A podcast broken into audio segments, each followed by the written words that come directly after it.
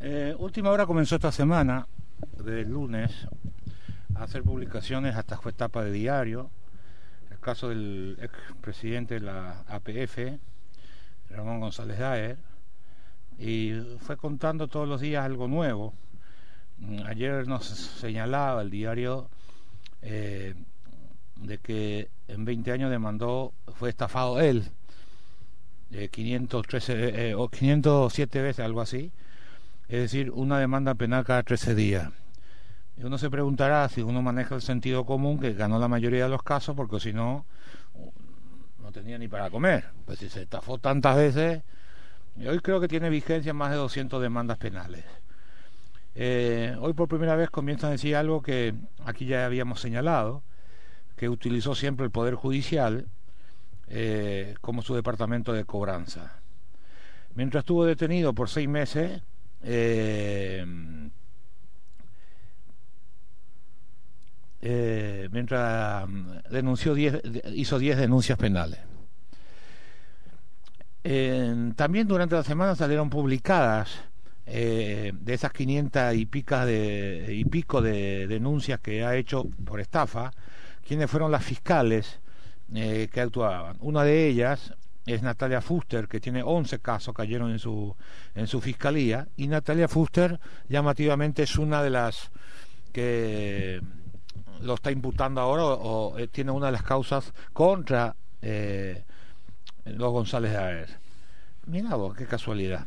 Según el, abogado del caso, Campos López Moreira, eh, ella está casada con Erico, que era el secretario de, del ex senador que fue expulsado eh, por dos veces después de la soberbia del movimiento Honor Colorado, para no decir el tío Horacio, eh, por dos veces del, del Senado.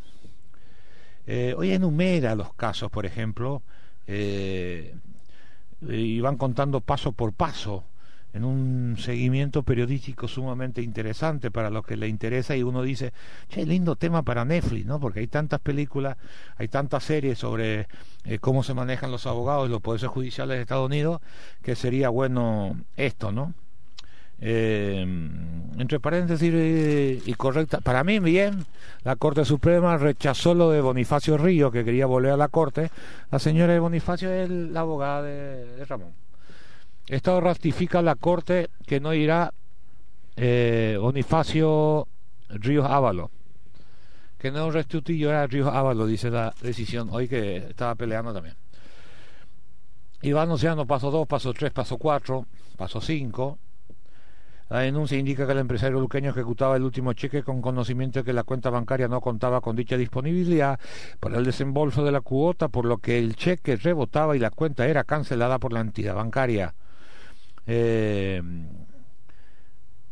y dice por primera vez que, que usaba ese departamento. Y todos los gobiernos sabían.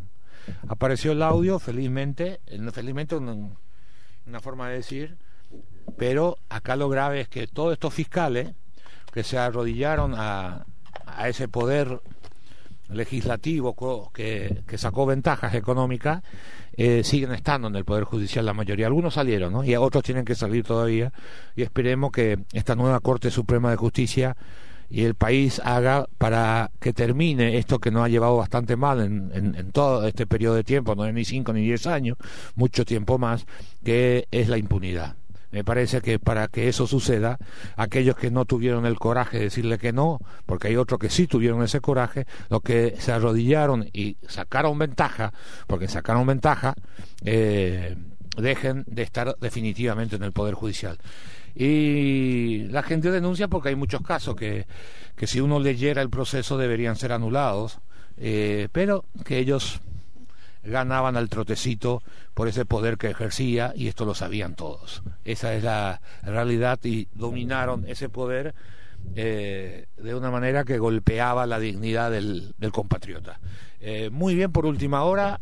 Eh, por todo esto, deberíamos hacer un resumen, de por ahí hacemos para el 1 de martes, pues yo no creo que sigan publicando, pues ya una semana de tiempo le dio y, y, lo llamativo es que siempre fue titular de la, de la tapa, no es que fue una noticia eh, en el medio. Si siempre fue eh, tapa del diario, porque en verdad fue uno de los casos, o es uno de los casos más graves en un país reconocido en el mundo por corrupción, pero sobre todo un país que permitió la impunidad y este manejo que hicieron el clan González Daer que nos llevó a esto, ¿no? Así que sumamente interesante como a veces le está eh, desnudando también al, al, yerno de Come Pacielo de Lugo, eh, que también está en esa etapa. Y la Nación sigue con el caso eh, Frickman, ¿no? que pasó en la época del gobierno anterior y que recién ahora denuncia cuando el informe ya estaba en el 2016.